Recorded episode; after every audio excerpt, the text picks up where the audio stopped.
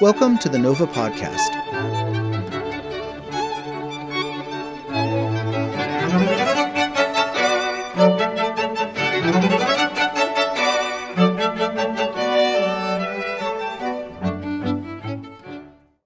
Welcome to the Nova Podcast. I'm Jeff Counts, your guest host, and I'm thrilled to be joined today by Jason Hardink, not only featured pianist on this program, but the artistic director emeritus of the Chamber Music series. Welcome, Jason. Hey, thanks for having me. Good to see you. I know about the composer of this work, Shawn Okpebholo, from you, which I could say about a lot of composers in my short history as a music person. How did you discover Shawn? What, what was the introduction? Um, through Facebook. I mean, Facebook gets a bad rap for a lot of deserved reasons, but For sure. it, th- there's some great things about being a musician alive today and the way in which you can connect with composers that you just couldn't. I, I don't know, even the 20 years ago, right? Um, so he was sort of suggested that we have a lot of mutual friends on Facebook in common. Um, and so he was suggested, and I, I clicked on his profile as a composer, and I just started checking out his music and uh, was blown away instantly. Let's talk about the piece for a 2nd 3 different cultural perspectives on the Christian hymn. Um, how did, what was your way into this music? What did you What did you do to kind of? Did you study the source material? What's your Do you mean as a performer or just Yeah. listening to it? both? Yeah, I, I think ultimately one of the benefits of this whole change of lifestyle during the pandemic of I'm an orchestra musician, I was kind of used to that grind of like anywhere from one to four different programs a week and I'm just listening to music differently now because I'm our our life is so changed. Sure. Um, and I'm just more open and wanting to listen to what other people have to say. Um, so I find that in an instance like this, that the emotional, the immediate emotional response I had to his music is in a lot of ways more important to me than anything else. Just from like the first sounds of hearing his music and hearing this piece, um, I, I didn't need a way in anywhere but through here. Sure. Um, but I don't think that's what you're asking me. Well, I am curious about. I mean, look, I know your history. Uh, I know that you've studied Messiaen intensively, and I know that one of the things that Shawn and Messiaen have in common, he'd probably be thrilled to be compared, but is that they're both people who come from a perspective of great faith. Of course, yeah. So you've, and you know, that could certainly be said about music throughout history. That's not a new concept. But for me, not a very religious person, I usually find my way in through the rituals, through the readings, through the hmm. subject matter, which I find very interesting. And the writing is often very beautiful. And I know this three looks at the, the Christian hymn is a way in if you studied the source material, if you looked at the words. I know it, in one of the movements you actually have to vocalize a little bit and sing some of the Yes. words. So how did you find your way in as a performer to this piece? Um, it wasn't hard. I mean, hate to be so reductive, but the piece is just so good. I didn't have to think about it. I mean, like in the case of Messiaen, if you think about a movement like L'Esprit de Joie, the 10th movement of the Vingt Regards, like I played that movement before I wrote my dissertation and like studied the plain chant upon which the music is based, and that gave me a deeper understanding of the music, but it didn't change that emotional relationship I had with it. So um, I sort of just restating how important that seems to be to me these days. And Yeah. um, I also find that once upon a time I had this um, aversion to like, if I thought I heard someone else's style, like Ives or Messiaen or Copland or whatever, in a living composer's music, I tended to be like, um, not dismissive, but like, I know where you got that idea. And I find myself letting go of that, which I think is very healthy for me. Um, so like, I hear a lot of Ives in this piece, and I know that Ives is an important um, composer to, to Shawn. And um, that's, I- if there was a, a way in, maybe that's it for me. Yeah. Just that sort of Ivesian, like you think about the hazy qualities of the second movement, the way the hymn tune is sort of woven around like church bells and these sort of strange meandering lines with the pedal down, like echoing through a field. Or so, um, not really describing it very well, but I- um, it's that Ives sound. I think that probably was my initial like. I know what this is. I know how to play Ives. That My big reveal for this interview was to tell you that I actually heard Ives in this music. No one will ever believe that I thought of that before you said it. it's forever lost to time, but I totally agree with you. I heard Concord Sonata in this piece.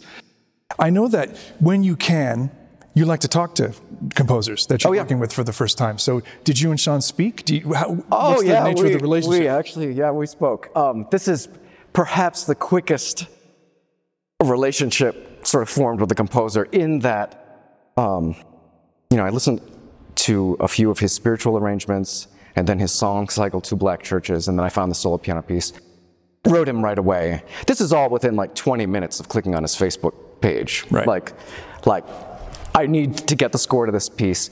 Um, so the solo piano piece, I practiced for about an hour that day, and I just had this like lightning bolt of, do I get to play this piece? Is it you know, just sort of going to the question of like, do should white singers sing spirituals, and if if uh, you know what is that tune that the second movement is based on? And then if i have to sing and vocalize if it's a, an old spiritual then you know maybe maybe i've sort of i'm crossing a line that um, anyway so i wrote him and i was sort of stammering out all these ideas and what colonialists did to africa and the first movement is based on these um, african rhythms and african uh, uh, sort of version of a hymn and so nigerian.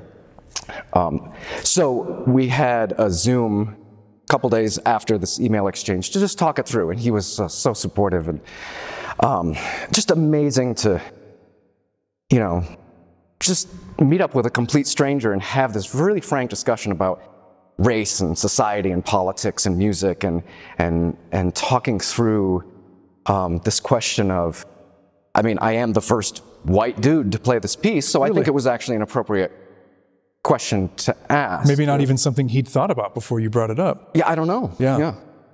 You know, I, I know because we've talked that this question is something that's occurring to you a lot. And I think it's probably having um, the sensitivity to these issues is probably influencing a lot of the composers you're seeking out these days. Can you talk a little bit about? I know that you're constantly on the lookout for new voices to interpret. Yeah. What kinds of things are you seeking out these days? I mean, is, is was finding Shawn part of a larger goal of yours right now? Well, um, like I said, the initial the initial connection is random, a Right. Facebook al- algorithm. So I wasn't looking for him specifically. I didn't go through some database and stumble across his music there. But um, I'm suggesting that Facebook might know the answer to this question I'm asking you. though. Seriously. Yeah. Because, um, well, I feel like um, when it comes to the question of white supremacy in classical music and asking asking the fundamentals, I feel a little bit. I mean, I. I haven't gone to AA meetings or anything like that, but I honestly feel like asking myself the question have I participated as a classical musician in, in white supremacy at any level by my repertoire choices? Sure. Um, I'm sorry, the answer is yes. Sure. My repertoire hasn't been diverse enough, and I know that's, you know, I, I guess I'm, I'm only interested in looking at the mirror because I, don't, I can't turn my sort of gaze out at other organizations and get all judgy about what other people are doing. The important thing is to figure this out for myself first. Um, and I just honestly feel like the structure of um, a lot of the way the classical music industry is sort of generates artists and, and promotes composers and musicians um, feels dismissive to, to people of color.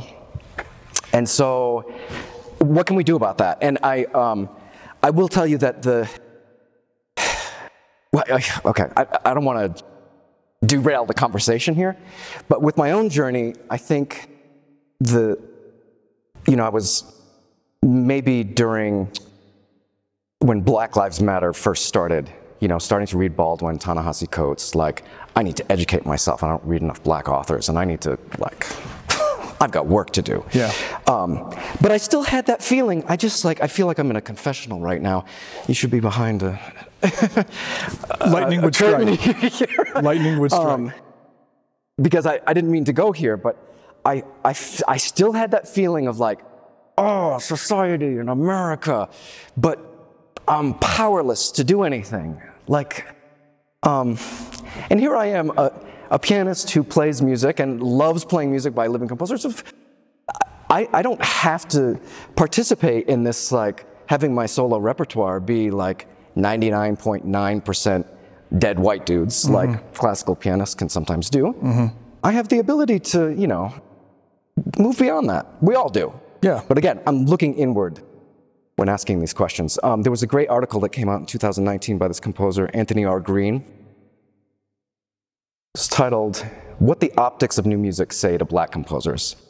Um, and that's a great resource, I think, for any musician to just sort of, if you're asking this question, it's a great perspective from a black composer about how things how things look and what feels right talking about like you know should is is doing one concert with all african american composers during black history month uh, for your series? Is that the answer you know?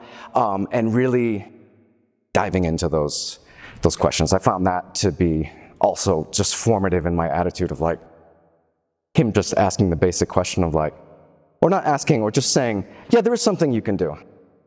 Play play music by black composers like oh yeah i could do that. So this is a very long answer to your No, question. it's important. I'm obviously on my mind and Yeah. has me kind of worked up uh, these days because i think when you you see i mean white supremacy is talked a lot about in you know our surroundings but i think the classical music world you know we're discussing it but i think like most things we'll be a little slower to really adjust slow to react does define our industry. There's no question about that. But I've appreciated this inward looking you've been doing because I've been able to learn vicariously through the things you're discovering. So one of the things I appreciated about learning about Shawn through you is that you always give me homework when we talk about composers. So let's give the listeners some homework with regards to Shawn. Name two or three pieces of his that they can find easily online that they should be listening to uh, to get to know him a little okay. bit better.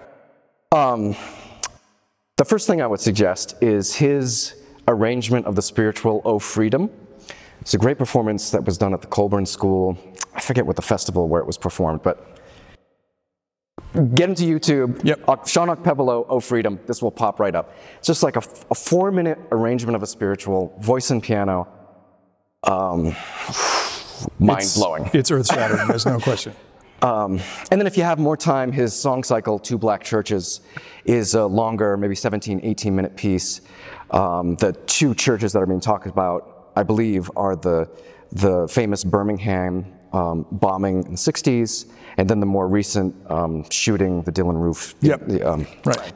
point being that that is an amazing journey, that piece. And um, that's really where I was listening to the piano writing and the way it interacts with the voice and just thinking, tell me he has some solo piano music because I just am in love with this, this music. Well, I can say, having listened to those pieces, they are a great introduction to his music, and I think a really great primer to this piece that they're about to hear you play, which I know you've been on this journey. I've appreciated experiencing it vicariously through you, and I think you do this piece a great deal of justice. It's a Oh, wonderful performance, and links to those pieces that Jason mentioned will be on the show notes for this podcast, so please. As I mentioned, do your homework and check this out. It's well worth your time. Jason, thank you so much for being here. Thank you for the candor. Amazing conversation. Oh, thanks for having me. Jason Hardink performs Shawn Okpebholo's psalms, hymns, and spiritual songs on the next concert in Nova season, available beginning Friday, April 23rd at novaslc.org. The Nova podcast is made possible by the support of our donors and season sponsors. Nova has received generous support from the Utah Legislature, the Utah Division of Arts and Museums, the Lawrence T. and Janet T. Dee Foundation, Salt Lake County Zoo Arts and Parks, the George S. and Dolores Story Eccles Foundation, Isotope, Salt Lake City Arts Council, the Cultural Vision Fund, Dominion Energy, Rocky Mountain Power Foundation, the Alice M. Ditson Fund of Columbia University, and the Aaron Copland Fund for Music. Don't forget to subscribe and share the Nova podcast with your friends. Thanks for listening.